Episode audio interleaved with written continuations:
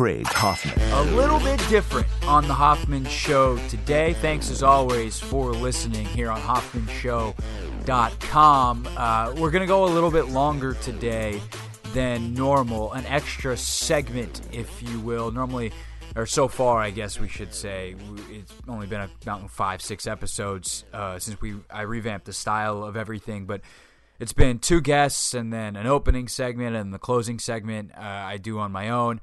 Uh, today, I got three guests, and uh, we're going to do uh, kind of a, a, a, standalone segment in the middle as well. And the topics on today's show, a couple of them anyway, are a little bit heavier than the lighter sports we've luckily been able to stick to, but the news dictates what I talk about. And the Baylor story is in the news right now. And Matt Mosley, my old colleague and friend from down in Dallas and a proud Baylor alum, is going to join me to talk about that. And then I'm going to talk about it on my own as well. Um, and then the Redskins name issue has come up thanks to a new Washington Post poll. I'll do that at the end of the show. We will start uh, lighter, more sports centric, though, uh, and talk about the, the NBA playoffs. And Marc Kestecher from ESPN Radio is going to join me in you know 10 minutes or so to talk about the Eastern Conference series that he's calling. Also on today's show, Amanda Borges from 1010XL down in Jacksonville as they've had another first round pick go down due to injury. Jalen Ramsey has a knee injury.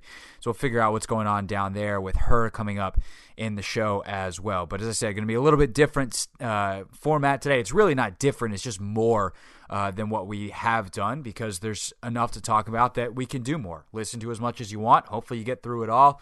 Uh, of course, all feedback always welcome. At Craig Hoffman on Twitter, C R A I G H O F F M A N, or the contact me page here on HoffmanShow.com. So, with all that introduction set up out of the way, let's talk about two things on the NBA playoffs. One, the Eastern Conference that's going on right now, and then something from the Western Conference playoffs that I haven't had a chance to get to yet. And it's really just a bigger thought on how Golden State operates that I love. So that's coming up in, you know, five, six minutes. But first, the Eastern Conference Finals, the only question left is is it going to be a sweep? I would at this point predict a sweep. I do think Toronto will play better in Toronto and they have a chance to jump out. They've done that a little bit. Uh, in game one, they jump out to a quick 7 nothing lead, and then Cleveland comes back and houses them. Last night, you know things are close for 21 minutes, and then the the first half closes on a massive run for Cleveland. And in the middle of that run, Kyle Lowry leaves the floor to decompress, and that's just weird. And I'll ask Kesty about this in a few minutes, but I can't think of that ever happening. And it probably has happened, but we don't know about it. Maybe a guy leaves and they say, "Oh, he had, just had to go to the bathroom," or you know he tweaked an ankle and went back in the tunnel to try to loosen it up or they went back and retaped it. You make something up. You don't let it out that a guy's back decompressing. But since we know Lowry's got to it's not even that he has to be mentally tougher like he's just got to get out of his own head. Like quit thinking so much. This is multiple years in a row where Kyle Lowry's been straight trash in the playoffs. And he would be the first to admit that. And we saw earlier in the playoffs when he had had a horrible game shooting, he spent some extra time late night back in the arena alone. Like, this is a guy who's willing to put in the work. But his mentality, his mental makeup, you think Pitbull just gets in there and he's so tough. And that's Kyle Lowry. That's what's made him in the past couple of years into a, a no doubt all star caliber player. This is a guy who's so mentally tough and so physically tough, and he's not scared ever. And I don't know if scared's the word that I would use to describe his play right now, but man, he's timid. Tim Legler did a great job last night on SportsCenter breaking it down from a basketball standpoint. He comes off a pick and roll, and he's not even trying to turn the corner. It's just come off, take a couple dribbles, widen out, and then reverse the ball. And then if it comes back to him, he'll shoot a three. That's not what Kyle Lowry's game is. And Lowry, I thought he was going to get right in this series. He torched Cleveland in the regular season. He was incredible. I think it was their last game they played.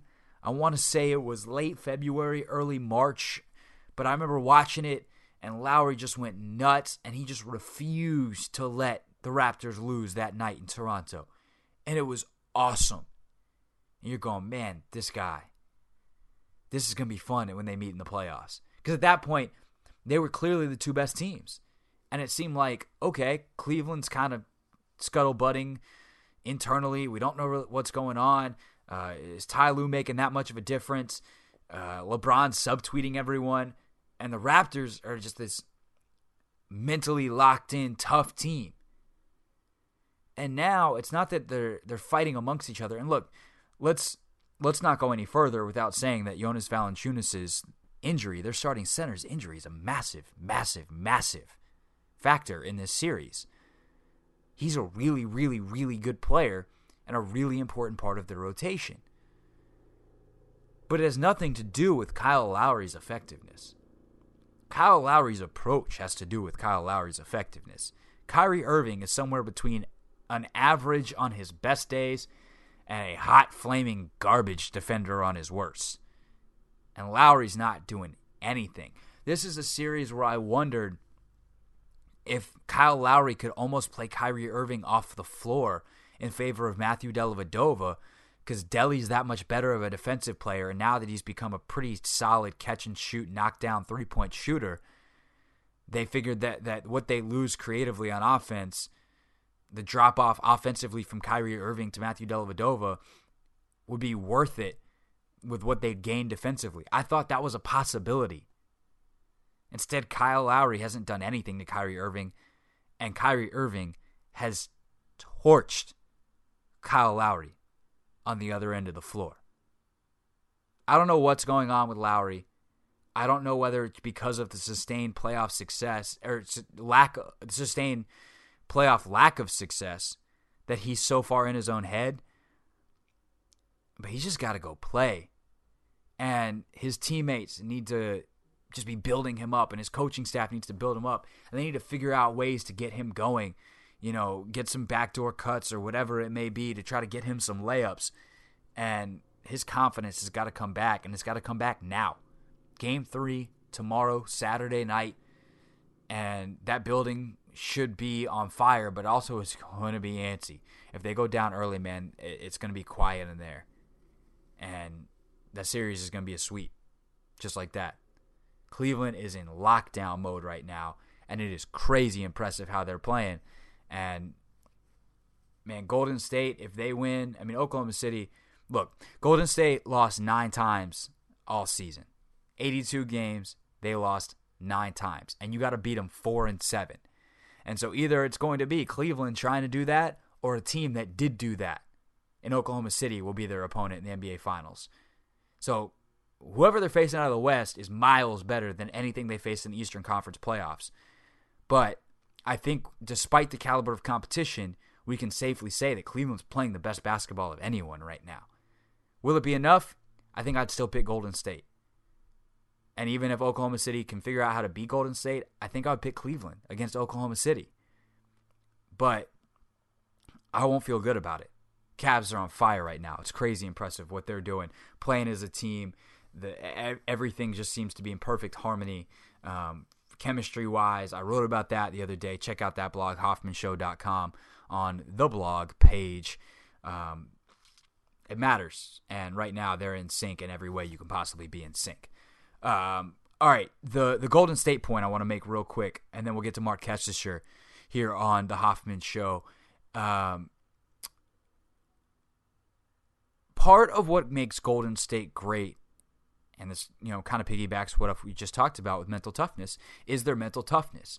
And when you ask how to coach mental toughness, I mean, a lot of it's you just tell your team, you got to be tough, you got to be tough. And, and eventually they learn to just ignore some stuff. But Golden State's pace actually helps them be mentally tough. Let me explain. When they give up something and they get frustrated, they don't dwell on it. That's what kills you when you let stuff eat at you, and then one mistake becomes two, and two becomes three, and it snowballs. because Golden State plays so fast, if they give up a layup and they blow an assignment, they get that ball back in balance as fast as they can and sprint up court, and they're on to the next possession. And sometimes, before you, you, you know, half your team even crosses half court, Klay Thompson spotting up for three drains it, and all of a sudden uh, they, they've just gone plus one on those two possessions. They gave up a layup but got a three. There, over, done with. And there was a great example of this in game one, and I was going to talk about it then, and then they wound up losing, so probably lost a little effectiveness. Um, and you had to talk about what Oklahoma City did. It was more pertinent, and I knew this would this was kind of a, a topic I could get to later, and, and you know we can do it here. But great example in game one. Draymond Green's really mad, uh, slams the ball down after they blow a defensive assignment, takes the ball out, um, and, and then I think he was the one dribbling it up court. And Steve Kerr's looking at him, giving him giving him the the hurry up sign, like, "What are you doing, pouting? Get going, speed it up." Because they want to play at such a fast tempo, there's no time to dwell on mistakes. And that helps them not dwell on mistakes and not help mistakes snowball into massive problems. It's part of the reason they didn't lose games that so many teams that are great do. To win 73, you've got to win, or you're just going to have to win games that you just lose in the NBA. Sometimes it happens, even if you're a great team, you just have a night. Golden State doesn't have nights like that in part because of how they play. Their style is conducive to not having snowballed mistakes. And I don't know whether that's part of the equation for Steve Kerr, whether that's on purpose or just uh, an amazingly uh, constructive byproduct, but it's reality. It happens, it helps.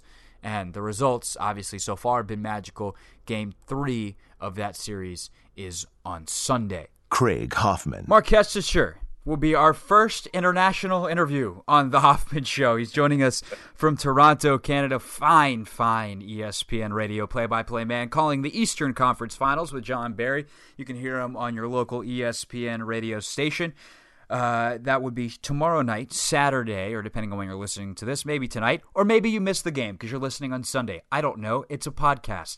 Saturday, Monday, Eastern Conference Finals game three and four and Kesty joins me from Toronto. And Mark, uh, how competitive do you think this game three is going to be early on Saturday evening? Do, do you think Toronto comes out and is able to be competitive, feed off the crowd, or did Cleveland just break their soul with stomping them again in game two? Craig, when I was looking at this series, I you know it it was overwhelmingly Cavaliers just based on um, the way they performed the first two series. And the Raptors had played 14 games, won a couple of game sevens.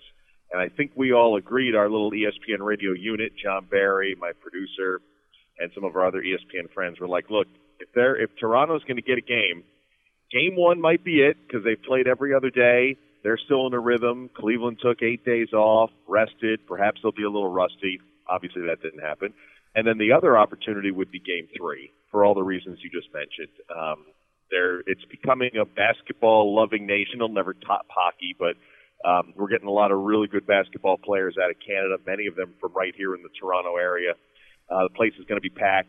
First conference final game ever hosted in Toronto at the Air Canada Center. So if if there's ever going to be a game they're going to get, I think this would be the one. But to your point, they're going to have to put four quarters together because I would almost say put Toronto up five with nine minutes to go in the fourth quarter. Do you still feel comfortable? I don't know if I do, and it's all going to no. depend on uh, Kyle Lowry how he plays. Right, and so let's just get into the two huge stories around Kyle Lowry. First of all, his decompression. He leaves the floor last night.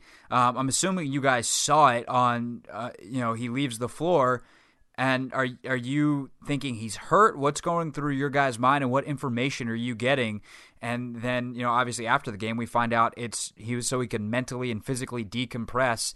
Um, and once you hear that, what are you thinking? Well, we have a monitor at our setup, and we're courtside on the opposite end by the Cavaliers bench. Uh, we did not get a heads up that he had gone back for any particular reason. Um, so really, it wasn't until after the end of halftime that there was some kind of indication, but there was no injury. So um, you know, we I don't think we got a real good feel for it on our end that there was anything out of the ordinary. And, and like you, it for us as well, it was a matter of wow, he he decided he needed a little time to blow off some steam. Uh, you know, I hadn't heard that. He says he's done it on a lot of occasions, but hasn't been in the spotlight, so it's never been talked about.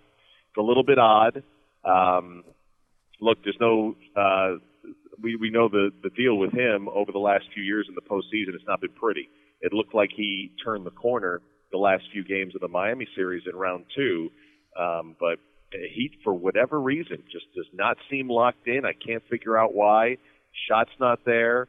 Um, turnover prone and obviously uh, what went on at the end of the second quarter to just leave the bench and head back uh, to the locker room. So, something's going on there. I don't know what it is, uh, but he, he's got to figure out a way to focus and get ready for Game Three because his team needs him, or this is going to be over real quick. Is there anything you've ever seen in Kyle Lowry's makeup, specifically in the last couple of years, to become a star player, that would ever suggest that he could be broken like this? No, because you know what the funny thing is. I mean, his look, he may not be the most talented guard in the NBA, but the one thing that he's not going to let you do is outwork him. You know, he's a scrapper, scrappy kind of guy. That's kind of how he made himself was to, you know, you, you're always going to attack a problem. He will, and nothing's too big for him. That's why this seems so odd. Now, look, it was kind of weird at the start of the last series to see him out there shooting jumpers until one in the morning after they lost to Miami uh, here in round two. And then at that point, you figured it was something mental. Like you thought, okay, great, they got over the hurdle, they beat Indiana in Game Seven. Now Game One, they go backwards. Uh, he had a really rough first four games of that series, and then started to turn it on. So you figured he was right where he needed to be, and now he's taking a left turn again. Two straight four for 14s. I, it's got to be frustrating. I mean, for for those of us who, you know, never got to that level of athletics, whether you know it's high school sports or college sports or maybe you know, uh, now in my olden days playing golf, anything competitive, when all of a sudden it doesn't work, it's very frustrating. You can't figure out why. Uh, and unfortunately, he's got to do it in front of cameras and millions of fans. But, um, you know, you never know when you're going to get back to this spot. So uh, he's, he's got to figure it out quick because uh, I think most people feel this is a sweep waiting to happen. And uh, I think the only thing that derails that is if they can get a win in game three. If you know, needing a couple of minutes to decompress in the middle of the Eastern Conference Finals wasn't weird enough.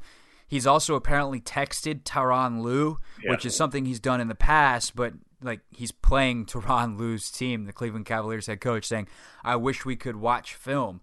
I mean, I would imagine I can just imagine when Jon Barry found out that story, the the what happened to his voice and how much he would freak out about that. And any former NBA player basically telling the, the opposing coach, I'm broken. Like, oh, uh, what do you make of that? Yeah, that is odd, and and maybe even odder that Tyronn Lue. I guess it was Tyronn Lue who mentioned it, right? That's how yeah. the whole story came out. So I, yeah. I don't know if Ty feels weird about that as well because kind of through, you know, I don't want to say his guy because he's on the opposing team, but clearly a guy who reached out to him, you know, to be a mentor when he was, you know, younger.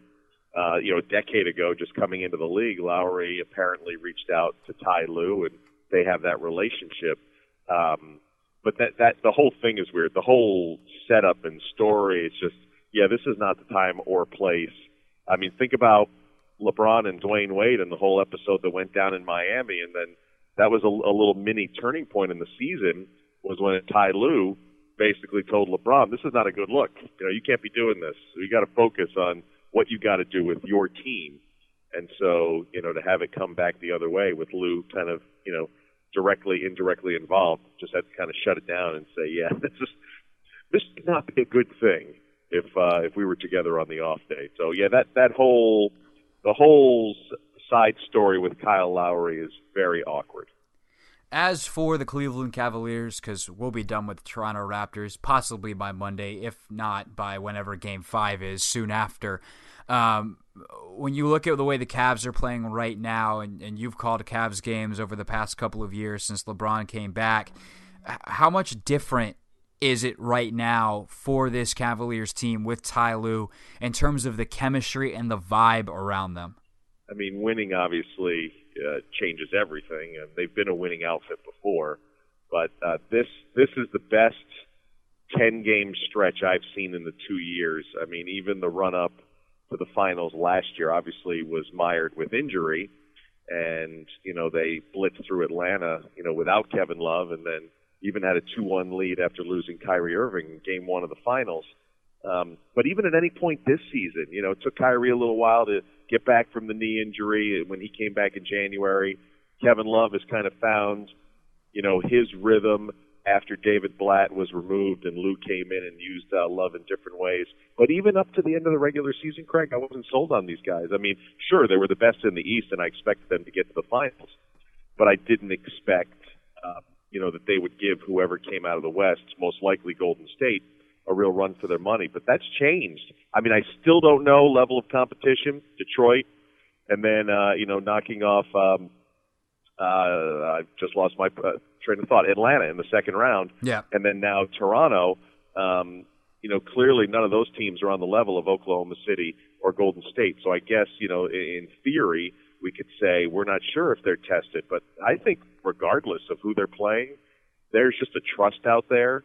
Um, you know, even J.R. Smith is giving up shots in this series to defend. I mean, who would ever, who would ever think of that? J.R. Smith doesn't give up shots. Yes, I mean it's it's. I think they've all bought in. They like they have good rotations now. They figured something out. You know, they got a tight nine man rotation, and this is the best they've played. Now they could get smacked in the mouth in game one of the finals and have to regroup, but um, I mean, I I I really like this team right now. I think I think we could have good finals on our hands. Say, about to put you on the very unsponsored, not very hot, but we'll call it a hot seat anyway.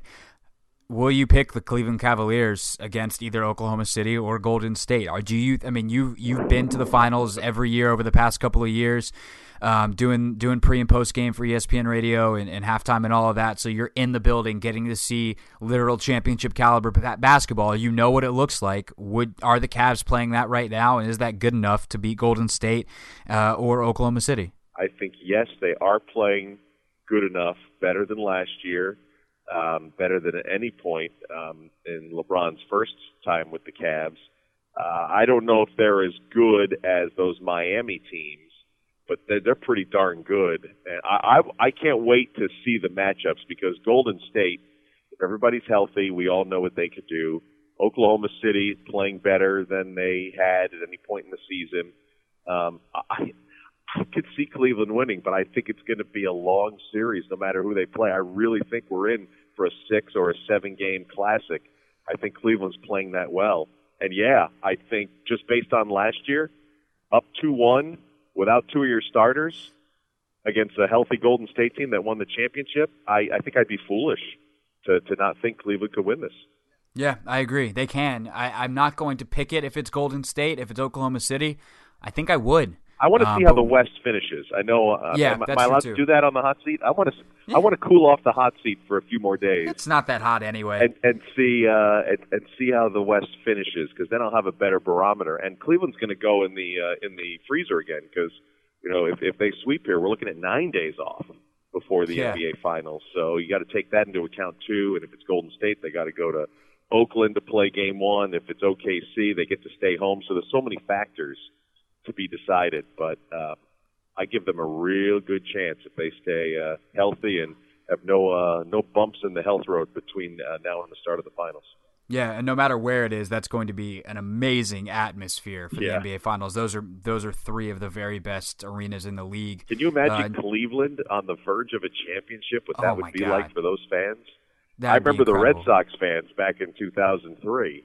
You know, I mean, we saw it last year. Um, I mean, it, it was more of a hope last year because of all the injuries once Kyrie went down in the finals. Right. But I remember uh, various reporters saying, and I'm sure you can verify this, that um, while Oakland has a more sustained noise level and, and is still the undisputed champion of arenas in the NBA, the peak noise levels when Cleveland is at its loudest is every bit as loud as Oracle or louder. Yeah, no, I, there were two of the there are two of the loudest arenas in the league, and that's pretty remarkable for you know for Cleveland with not really a newer arena, but they definitely have catered to to some of the wealthier in the lower levels, and that tends to I think knock down your your decibels a little bit, and that's why when the Warriors move into their new place in San Francisco, they're going to lose a little bit because um, that's always been a raucous place. Even when the Warriors were terrible, that was a great loud building and still is old building in Oakland to be in. So um, I'm just glad I'll have headset headsets on either way. I'm going to go deaf either way, but I won't have to hear the uh, din of the crowd.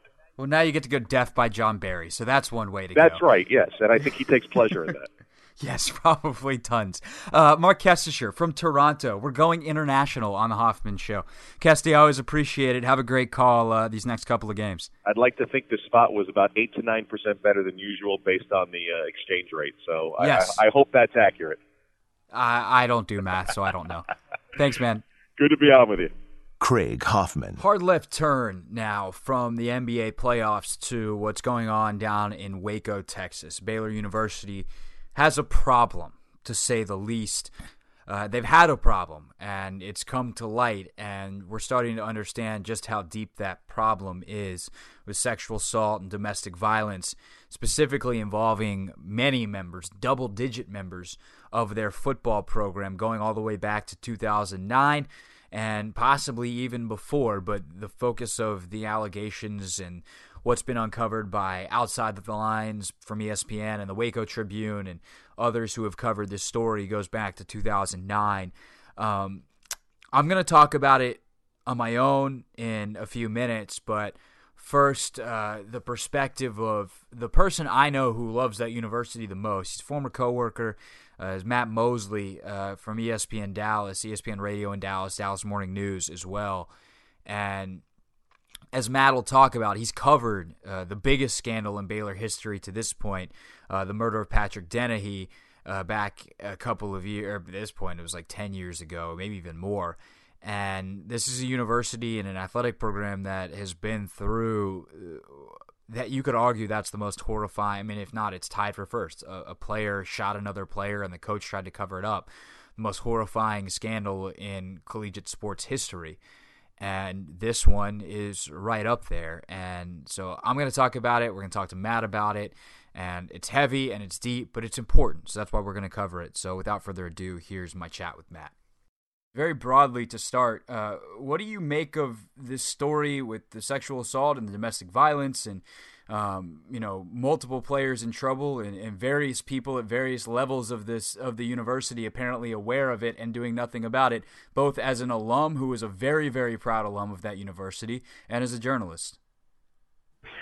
Yeah, it is. Uh, it is an incredibly unfortunate thing, um, and know, I, I do have Craig, and I really appreciate you having me on your podcast. I do. Uh, I do have some experience covering a scandal at Baylor, and in, in fact, uh, I was a young writer at the Morning News when a player showed up missing there in 2003, and you'll recall. Uh, I mean, one player was murdered by one of his teammates, and so that was one of the actually one of the biggest, probably. Uh, uh, basketball scandals we've seen in the country in the sense that it turned out and to be a Dave Bliss was involved in trying to pin some things on the on the uh, on on uh, you know, Patrick Dennehy, who was the the player murdered. So, you know, I've had to kind of cover some of these awful stories. This one's uh, you know uh, different in a lot of ways. It's a, it's a different kind of scandal. You know, that seemed to be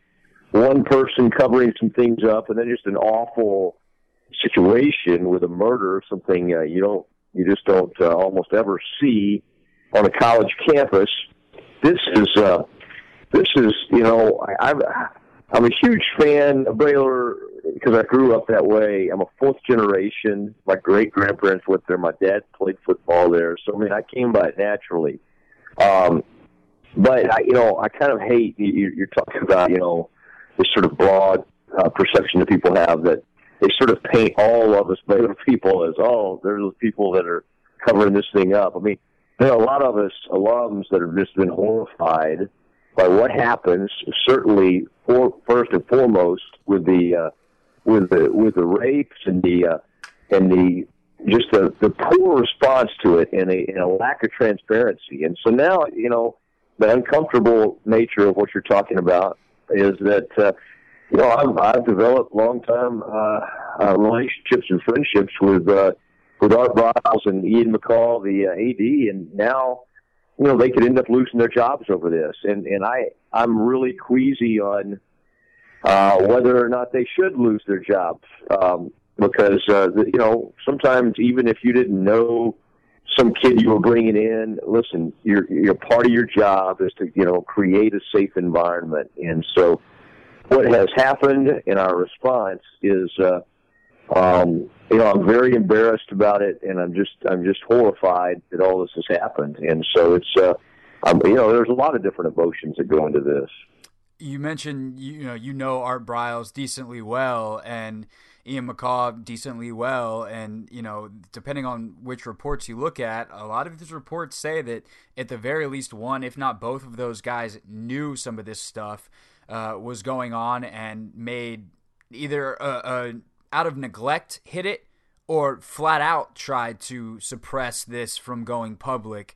When you see that, I mean, you know these guys, but what what's your reaction? Yeah, my reaction is that uh, they're way those are incredible, uh, incredibly different personalities. Ian McCaw is sort of your CEO.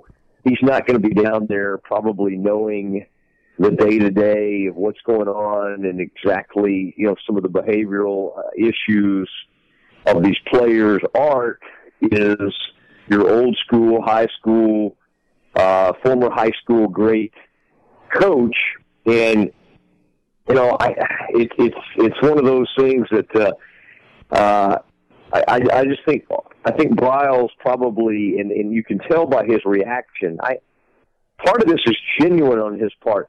I don't think he really knows. You know, I think people want to hear from him all this like outpouring of emotion and oh my gosh, we screwed up. How do we do this? And kind of thing. And like the only way he knows how to react in these things is to sort of go, look what we've done. Look what we've built. Look at all these kids graduating. And, and unfortunately, that sort of response you see sometimes with administrators is, why are you ignoring all the good things we've done? And you're just looking at this bad stuff. Well, you, you, you just want to say to them, the bad stuff. We're talking about uh, not only rape allegations, but guys convicted of rape, you know, on your watch. And, and it's so it's it's you know it's horrible stuff, and yet they can't they can't sort of rise to the level of what people want in transparency uh, because they're so focused on doing their job one, and two, keeping their job. And so I, I, I would say this, Craig, the one thing you haven't mentioned, I, I would almost say right now that the response of the president, Ken Starr, especially given his past as a man who uh, came dang near close to taking down a sitting president, I would think he is in more peril than either the AD or the head coach and that uh, he might be first to go in all of this because you know he his response has been so tepid to something you know so awful. And right, the the you know for those that don't know, Baylor, a, a Baptist school, sells itself on, on this wholesome college experience. And so for him, you know, he's his job is obviously far beyond protecting just the football program. Is that why you say that?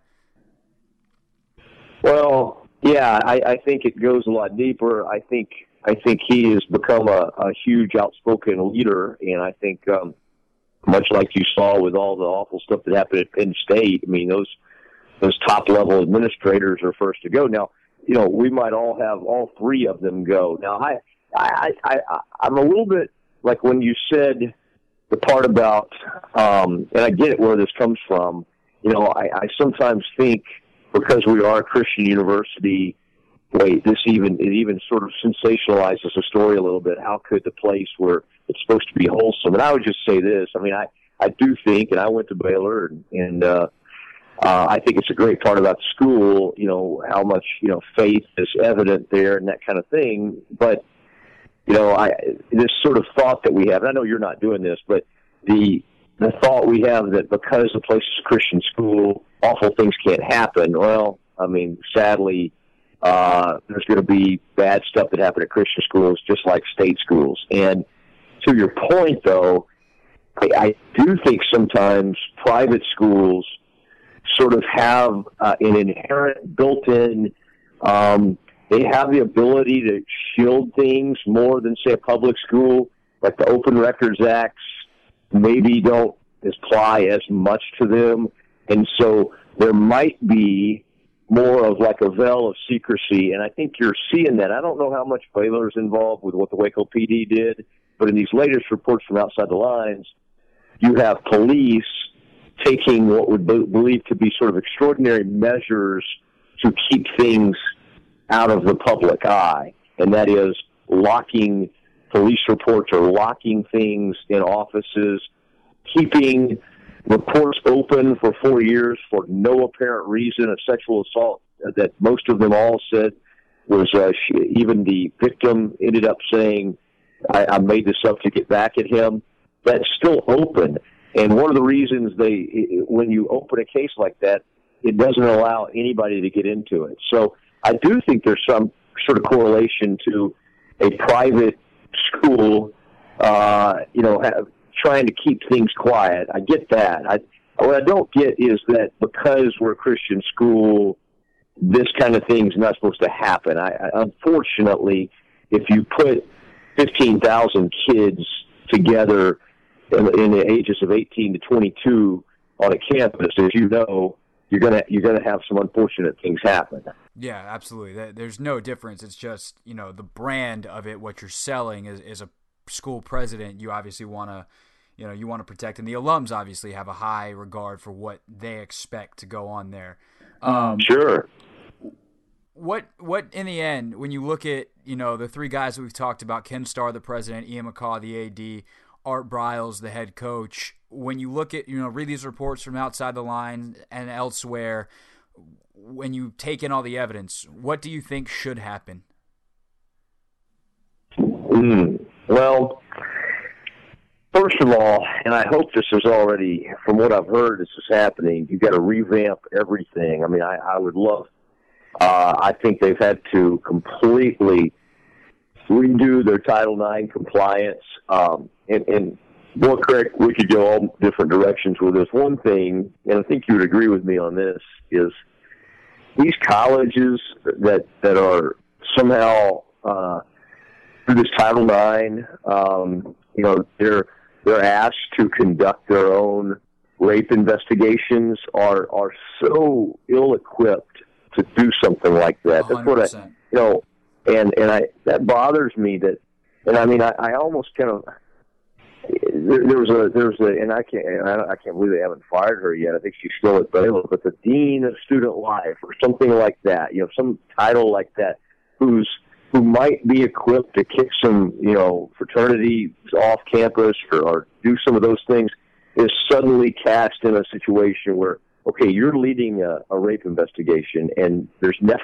been any training. I mean, there's well, what training is there other than okay? These are the questions you ask here's the kit. You know, you, you have you know access to this. It's it's it's that's that part just is amazing to me. But as far as what happens to to them, I, I my gut tells me that the regents, and I think the regents are meeting right now, and that maybe one person pays with their job. It might be uh, Ian McCaw, the athletic director, and the other two get to keep their job. They're gonna they're gonna come up and I'm not saying this is right at all, but but they, because of what Art Briles has accomplished at Baylor and what it's done uh, for the, they're, they're right now they're trying to balance this horrible negative story against all the incredible good that he's done, and they're trying to determine how much he could have done to prevent the awful part of this story.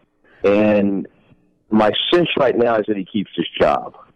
Um, but one of those other two probably does get fired. Do you that that sits wrong with me personally when I when I've read what I've read and you know it's it's not just the stuff that's happened on that campus but it's you know you've got that stuff going on and he's at least some level aware of it and then he's bringing in players with histories of sexual or domestic violence from the outside. Like if you've got a problem, you've got to do something to fix it as a coach, and part of that would be not bringing in personnel who's already done the bad things you're trying to rid your program of. So how do you how do you no, balance those two things? I don't know how you know the the Boise State one with the watch crew. I there's still we, Craig. We don't know. It's kind of a back and forth. We we do know that any sort of a sexual assault that happened before, that doesn't seem like anybody in Waco had any knowledge of it. Now, did he have some sort of violent past that had been passed along to Baylor? Maybe, but again, there, that one's kind of up in the air.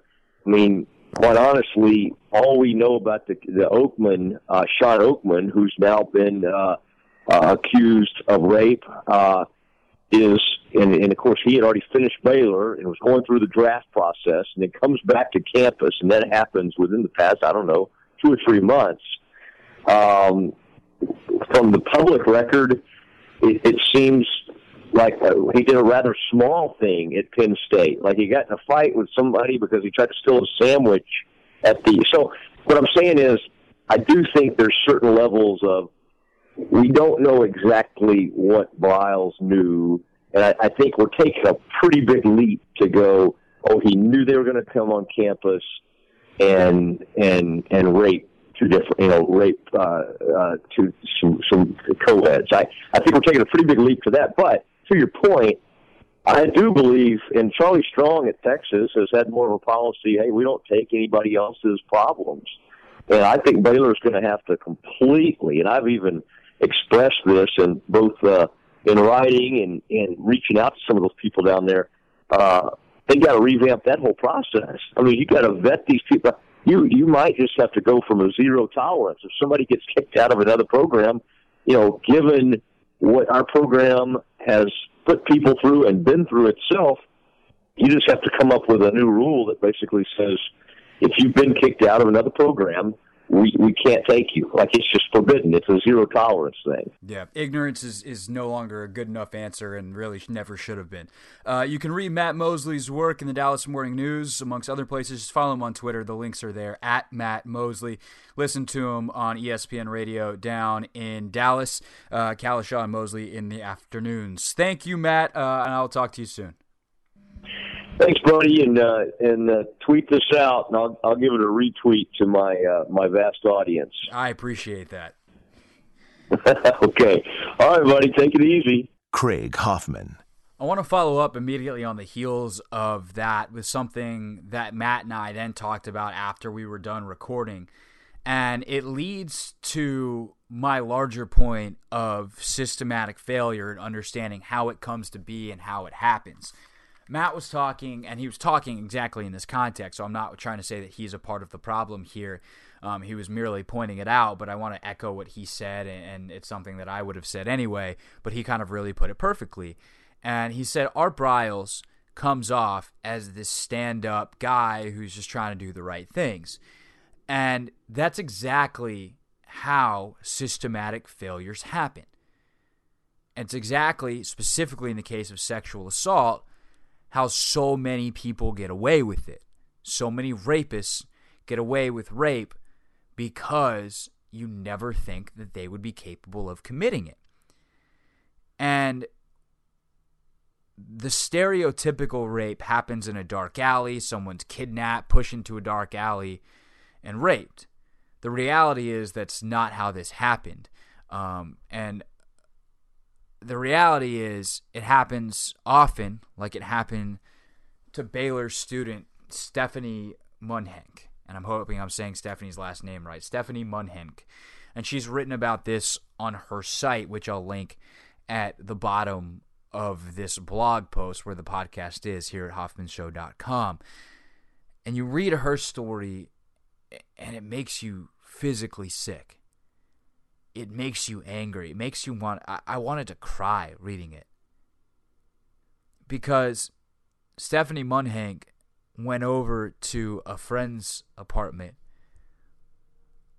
on her own voluntarily to study. A friend that she'd had for a while, a very close friend. And he tried to make sexual advances. She said no, and he didn't accept no. And he raped her twice.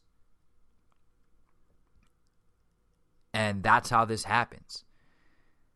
And so if you scale back to someone like Art Briles, who didn't commit rape, but has seemingly allowed it to happen within his football program through negligence, it's not that Art Briles is hearing about these cases and going, eh, whatever, let's make sure this doesn't get out, or even evilly, uh, sinisterly going, let's sweep this under the rug. It just, it's negligence, it's ignorance, it's, I'm not gonna, like, it's not my job, basically. Not doing anything about it. And to a point, you don't want your football coach being the one to make the decision on guilty and innocent. And so you look at Art Briles and go, well, the guy hasn't been charged. Um, what do you want me to do about it? You hear about something that happens to one of your players, and you go, I'm going to let the police handle it. Well, at some point, when you're getting up to two, three, four, five, six, seven, eight, nine, or into double digit players, clearly you've got to do something. You've got to demand better from your administration. You've got to start suspending players. You've got to start kicking players off your team. You don't want to, as a coach or anybody, punish someone who's falsely accused, and it's not Art Briles' job or Ian McCaw, the athletic director's job, to investigate. Ken Starr, as the president of the university, has a right to investigate, and all decisions in the end are his in finality, according to Title IX. But just letting these allegations go by and not doing anything when there's a preponderance of evidence that you're presented with is a problem. A major problem. That's such an understatement to say it's a problem. And that's why I think in the end, Art Briles is going to have to go because this is systematic. This is people looking at Art Briles and going, he's done a lot of good stuff, not just in winning games, but done a lot of positive things for this program. And surely many young men have gone through it and, and been great young men and, and been example model students and human beings and exemplary go on to be fathers and family men as they graduate. But we're talking about a fairly significant sample size of people at this point who have not been. And whether you're doing a bad job of vetting them, bringing them in, or a poor job of ensuring that they understand what is right and wrong, this is a systematic failure of the Baylor football program and obviously it needs to change. And what the Board of Regents is deciding is whether Art Briles is capable of changing it. But also, what they've got to decide is if he should have, on his own volition, changed it already to have the self awareness. And to me, that's where you lose me. If you're Art Briles, how could you not have the self awareness to step up and and be a leader? You know, your football coach needs to be a leader. That's a huge part of what you're hiring for him for is to be a leader in your community, a leader in your university, and a leader of a hundred young men. And if you don't have the self awareness and the awareness of right and wrong to step up and do something before your your number of players accused of rape, in some cases charged, in some players cases convicted, is in the double digits, are you kidding me? Like this is so obvious. Like what I'm saying is so obvious and, and in some level understatement. I don't feel like I'm not I'm not doing this justice enough to say how grotesque and disgusting this is. Like, I just I don't understand how this happens. And that's why Art Briles in my like I, he's done in my eyes. I know Mosley's talked about it, you know, said he thinks Ken Starr could be the one to go, and I think Starr probably will go. And based off reading Stephanie Mundhenk's account of her rape, should go. It's just it's you read her account and you're going, this girl is saying she's raped, and we're doubting her at every turn. We're not helping her. We're not. We're not like this is a victim of rape, and you're pushing her away Just imagine if that's your sister, daughter, best friend, whatever. Think of the anger you'd have inside of you. for the horror that she's going through. And anybody who enabled that to happen, you're going to want to be held responsible. From the person who committed the act to those who enabled him afterwards. And that's where we're at with Art Briles, Ian McCaw, and Ken Starr at Baylor. But it goes, in this case, even beyond that. The systematic, you know, finding of their own innocence at Baylor seems inevitable. They hire this law firm from Philadelphia who's got a history of siding with universities in cases like this. I, I want someone who's going to try to find that I've screwed up. Like if you want, if you need someone who's going to be after the truth and that's going to dig hard. But that's the thing when you're hiring a law firm to do this, like you're the ones paying them. Aren't you kind of paying them not to make you look awful? That seems like that's what Baylor is trying to do in hiring this particular law firm. Then the people that Baylor brings in in these Title IX cases. In Stephanie Mundhenk's story, she talks about a judge who adjudicated her case and didn't seem to understand what consent is. And let me be perfectly clear two people get to decide consent the two people involved in a sexual act, and they get to decide for themselves. One person A gets to decide consent for person A, person B gets to decide consent for person B, and if A doesn't decide yes for A and B doesn't decide yes for B, then if something takes place, it is rape. It's that simple. Yet you've got this judge who is insinuating, based on context clues, that Stephanie Mundhenk is lying after the fact that she did consent in some way, that she consented to these acts by wearing certain clothing, or in things that she said allegedly according to the rapist who is lying about it. You have a judge who doesn't understand what consent is. And that should A, piss you off, and B, terrify you.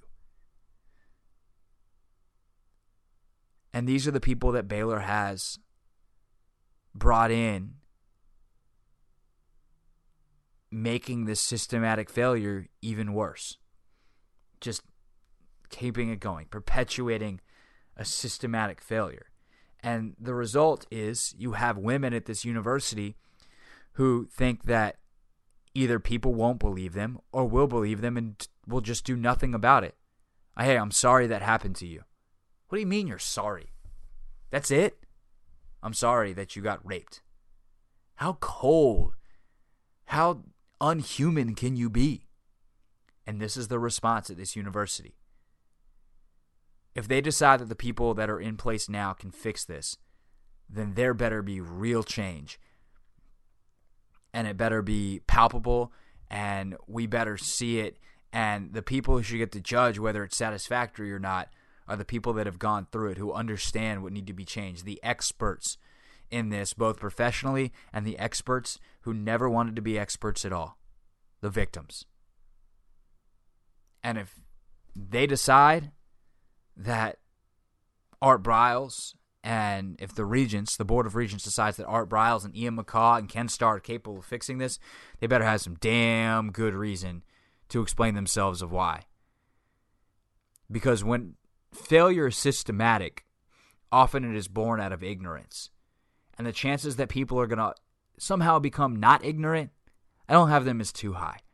Especially when it's not going to be their first priority. Because Art Briles has a football team to coach. That's his priority. He's made that rather clear. It's hard for the Baylor community because all you want is your sports teams to be relevant. And Art Briles has taken one of the worst programs in the country to national prominence. To throw that away isn't easy. But if it's found as more evidence comes out that it seems like Art Briles knew about some of this stuff, and it, more evidence comes out that he indeed did, it should be pretty easy to throw that away. Because that can't be acceptable. ever. There's no price of winning that is worth that in your community, on your campus, from the people that you're supposed to be proud of and the players for producing the results. No amount of winning is worth this. So that's what I think about this Baylor situation, and we should find out very shortly what the Board of Regents thinks. And all we can really hope is that the Board of Regents isn't a part of this system that is so miserably failing. Craig Hoffman. Amanda Borges covers the Jacksonville Jaguars for 1010XL down in Jacksonville. It's their flagship radio station, I do believe. And uh, Amanda, this is not the first time we've heard first round pick of the Jacksonville Jacksonville Jaguars hurt in preseason activities or off-season activities uh, as Jalen Ramsey has a meniscus tear. Um, when you hear it for the second year in a row after Dante Fowler last year, your first thought is Oh my goodness. I feel for the fans because I get it. I mean, my first week on the job last year was rookie mini camp and it was like my third or fourth day and I'm out at rookie mini camp watching them do 11 on 11 drills and all of a sudden Dante Fowler Jr. goes down and right away you knew it was, it was bad. So the difference between Jalen Ramsey and Dante Fowler is nobody saw it happen, and it took a little while for it to come out. Um, but you're right; it's just the fact that it's another first round draft pick, um, someone that every single fan wanted before the Jags even selected him. So it hits hard, um, and fans are concerned. But luckily, there is a uh, a positive side to this because you know Dante Fowler had a torn ACL. He was out for the season. So with the torn meniscus for Jalen, it doesn't seem to be season ending, and I can't say with confidence that it's not because I obviously don't know for sure. But what I'm hearing is that um, it's more of an off-season thing to deal with, and then he'll be back and ready to rock and roll come September. Yeah, the meniscus obviously less serious. Easy to say, it's not my knee, but the thought is that this is there's no long term concern. There's no lingering effect, or is this something that while it's not season ending, there's concerns that there could be a repeat? Like what what's kind of the the word coming out of the facility from a medical standpoint? So here's what I can tell you from a medical standpoint. I have heard that it's one of those things where every injury is different. So it's easy to look at one player, whether he's a professional athlete or not, and say, hey, you tore your, your meniscus. You'll be out for two weeks, whether you play basketball for fun, um, you play tennis, or you're a professional football player. Then there are others that are four to six weeks. Then those, those where you have surgery to fix it, there are complications, you're on crutches, and then you're out for four to six months. So every single injury is different. But what I've heard with this is he's obviously getting a second opinion. And I, a lot of fans have been freaking out about that. Why is he getting a second opinion? You know, he saw the team position. Shouldn't he know enough to be able to then tell what he needs to do and how to rehab it? Well, it's protocol. Um, agents and players alike want to get a second opinion as a precaution. Um, and team doctors talk to other surgeons. Um, so I know that the team physician has already spoken with Dr. Andrews, who is the guy that Ramsey is going to go second opinion from. They've spoken, so Dr. Andrews knows what to look for when he sees Ramsey. Um, the timetable right now is next week is when they'll know specifically where to go from here. Do we need to do surgery? How long is it going to take? How long will he be out for? Who's going to perform the surgery? Um, all of that will be decided next week. So things are still up in the air. Um, obviously, the most important question is how long is he going to be out for, and when can he come back? Yeah, I know with the meniscus, uh, just from, you know, this is a fairly common injury throughout athletics, that one of the surgical options is to just remove it and that has some long term effects, but it helps players get back on the field faster. I would imagine, just real quickly, that's not going to be what they're going to do with him since he's so young and really just, I mean, yeah. not just really just starting his career. He literally is just starting his career.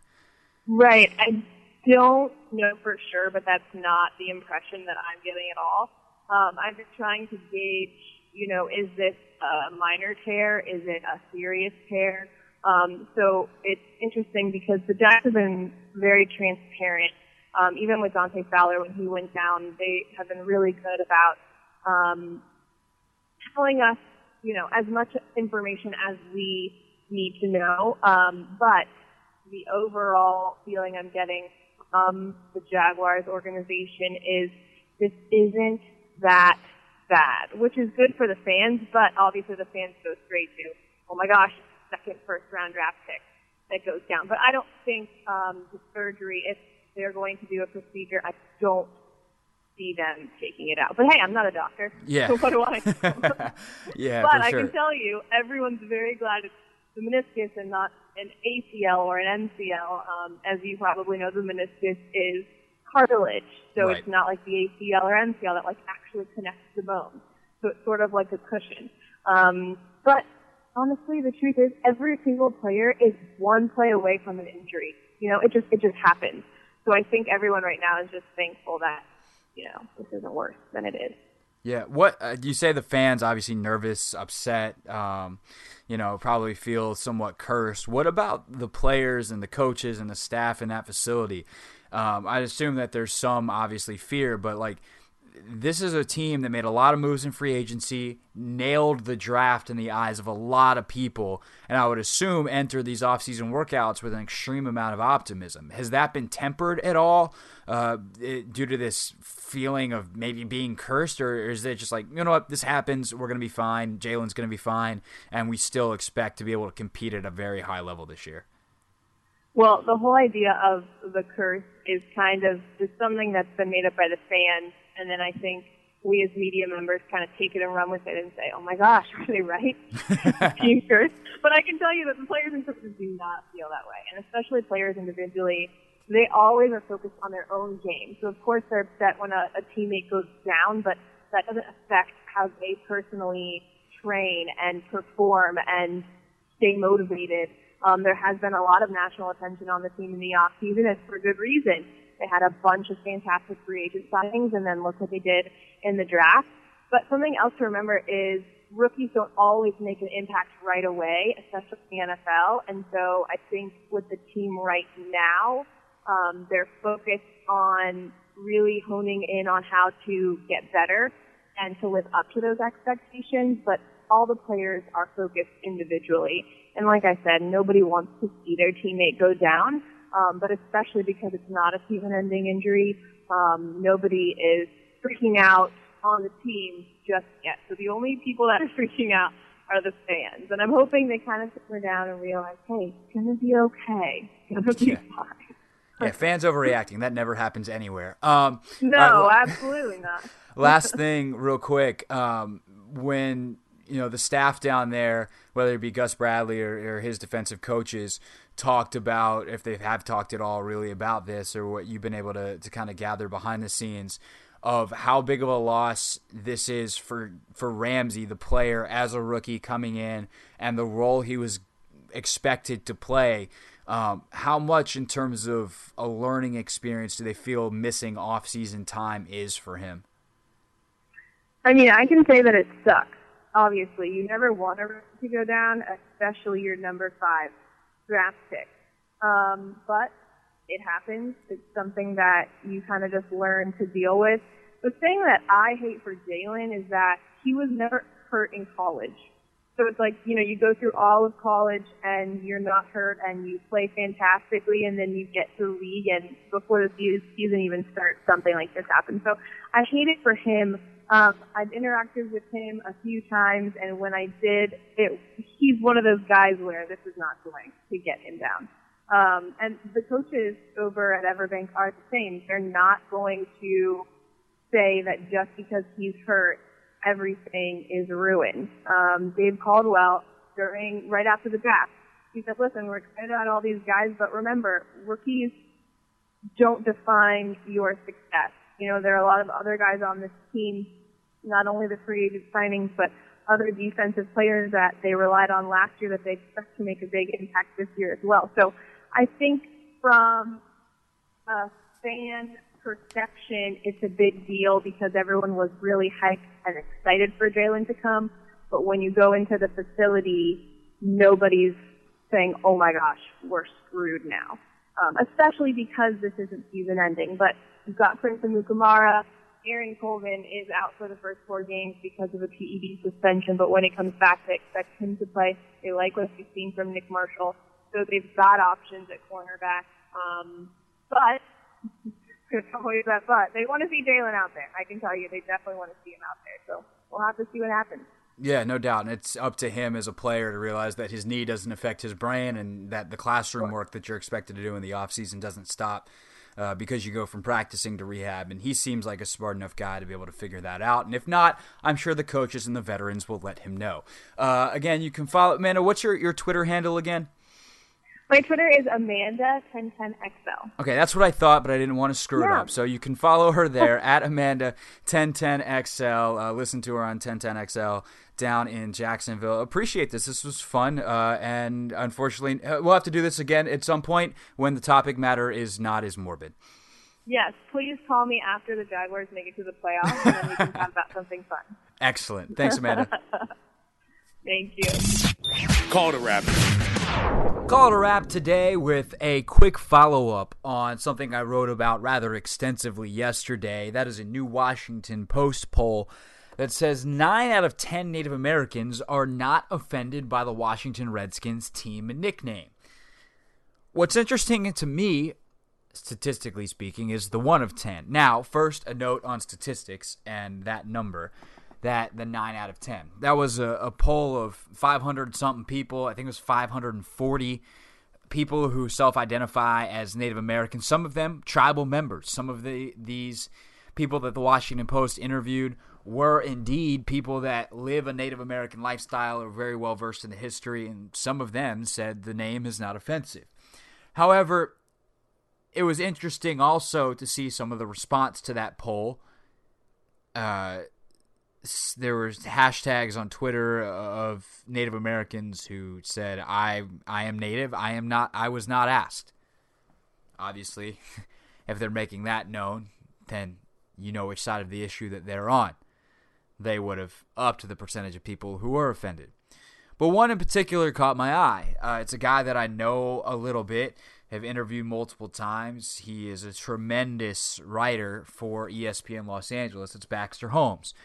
Baxter, when he was a child, his parents are of Native American heritage, and he moved uh, back to Oklahoma, and they lived even for while his his dad was building literally the log cabin they would live in lived in a teepee. Um, he wrote about this for Esquire, and, and, the link is on his Twitter feed at Baxter Holmes, and I'll put it on the bottom of this site as well uh, here on HoffmanShow.com. But Baxter went into the history of the term Redskin, and it's more than just a slur. Um, and, and that's kind of a little bit what I wrote about yesterday of how, look, it's hard to get past the dictionary definition of this being a slur, of you know, and, and, how severe of a slur it is, whether it's on par with, um, you know, the most common homophobic slur, the most common racial slur for African Americans, or um, some of the, the Jewish slurs that you'll hear um, that that are just everyone agrees are completely offensive and unacceptable.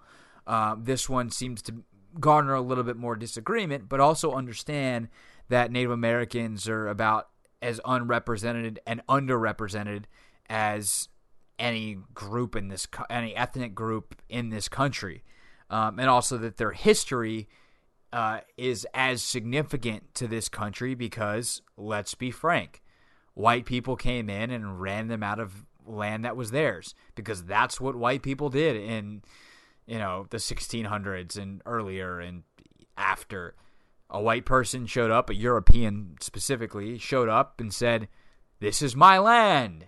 It's the cause of a lot of problems today. Look at the Middle East. Look at some of the stuff in Africa uh, that goes on between tribes that have been there for hundreds and hundreds of years. And Europe came in and drew lines that divided people in ways that were unnatural. And now all of a sudden you've got civil war. So this is a super complex issue. But what Baxter outlines in this piece is that this term, Redskins, which I use only to describe a football team, and as I wrote yesterday, I'll call the team what their nickname is, and I use it in reference to a football team only, or in this case, if you want to say I'm not talking about the football team, it's for educational purposes, in quoting Baxter's piece, um, that a Redskin, uh, in, in the context that Baxter said, is beyond a slur, and that it was the literal head of a Native American person that had been scalped. Um, and they were worth money. And when you add that context, it's even harder to defend the name. And that's why, as I wrote yesterday, I'm not going to lead the charge because, uh, I, and again, I don't want to reiterate, just go back and read everything that, or say everything that I wrote yesterday. But I think Baxter's point is worth talking about, and reiterating some of this is worth it. Um, this is a nuanced, complex issue. And obviously, this Washington Post poll, while not scientifically satisfactory, was a significant number of a wide variance of people. 540 is not insignificant, although scientifically speaking, is not a representative sample size. Uh, and they did a good job of varying the the people that they talked to. They got people from all 50 states and the District of Columbia. Some are tribal members, some not as as Native American, to put it that way, um, in terms of not full blooded, have not been immersed in the lifestyle um, and the culture since birth or since childhood. So while I look at some of the findings and, and, some of the other studies that have said there's a large number, even perhaps a majority in the Washington Post poll's case, that do not find this term offensive. Um, and for that reason, I, am not going to go stand on a soapbox and say, change the name, change the name, change the name. It's up to me. I would change the name. Because you look at some of the people who are shouting the loudest, and they're the ones most affected. You've got people like Baxter who grew up on a reservation, and you have leaders in Native American communities stepping up and saying, This is not right we are not honored by this. This is offensive to me and my people. And to ignore those voices is ignorant beyond belief. Now, you can hear them and still decide to make a different decision. And clearly, that is what Daniel Snyder and the Redskins organization and the NFL has done.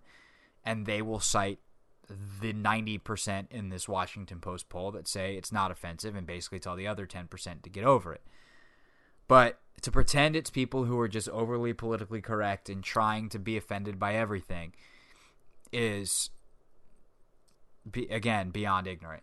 And so I think it's important that we listen to these people and this dialogue continues and I think eventually this will change somewhere down the road. It might not be for a long, long time, but uh, I think this poll was really interesting for a lot of ways. And so if you missed yesterday's blog, check it out. The blog, HoffmanShow.com. It's if you're on the blog right now, you probably are. Um, unless you're listening on iTunes, then uh, it's right below this post. Uh, again, you can subscribe on iTunes. Go to HoffmanShow.com and click over on the right side of the blog page. There's a nice, easy button. It'll take you to the podcast page on iTunes. Uh, and you can subscribe on SoundCloud if you so choose. Uh, subscribe subscribe to the RSS feed of this blog. Uh, but whatever you do, or if you just click on links on Twitter every day, thank you so much as always for checking it out. Thanks to Marc Kestecher for joining me, Matt Mosley for joining me, Amanda Borges, who is terrific uh, from down in Jacksonville, for joining me. I am Craig Hoffman. Thank you for listening. Have a great weekend. Goodbye.